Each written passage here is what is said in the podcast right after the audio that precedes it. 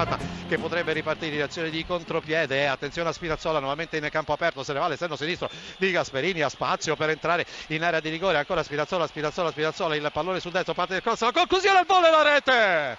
dell'Atalanta, il raddoppio della formazione bergamasca, ancora crediamo con Caldara se non andiamo errati che ha tirato al volo dal cuore dell'area di rigore avversaria, è riuscito con un diagonale a beffare Pepe Reina, c'è stato il raddoppio dell'Atalanta.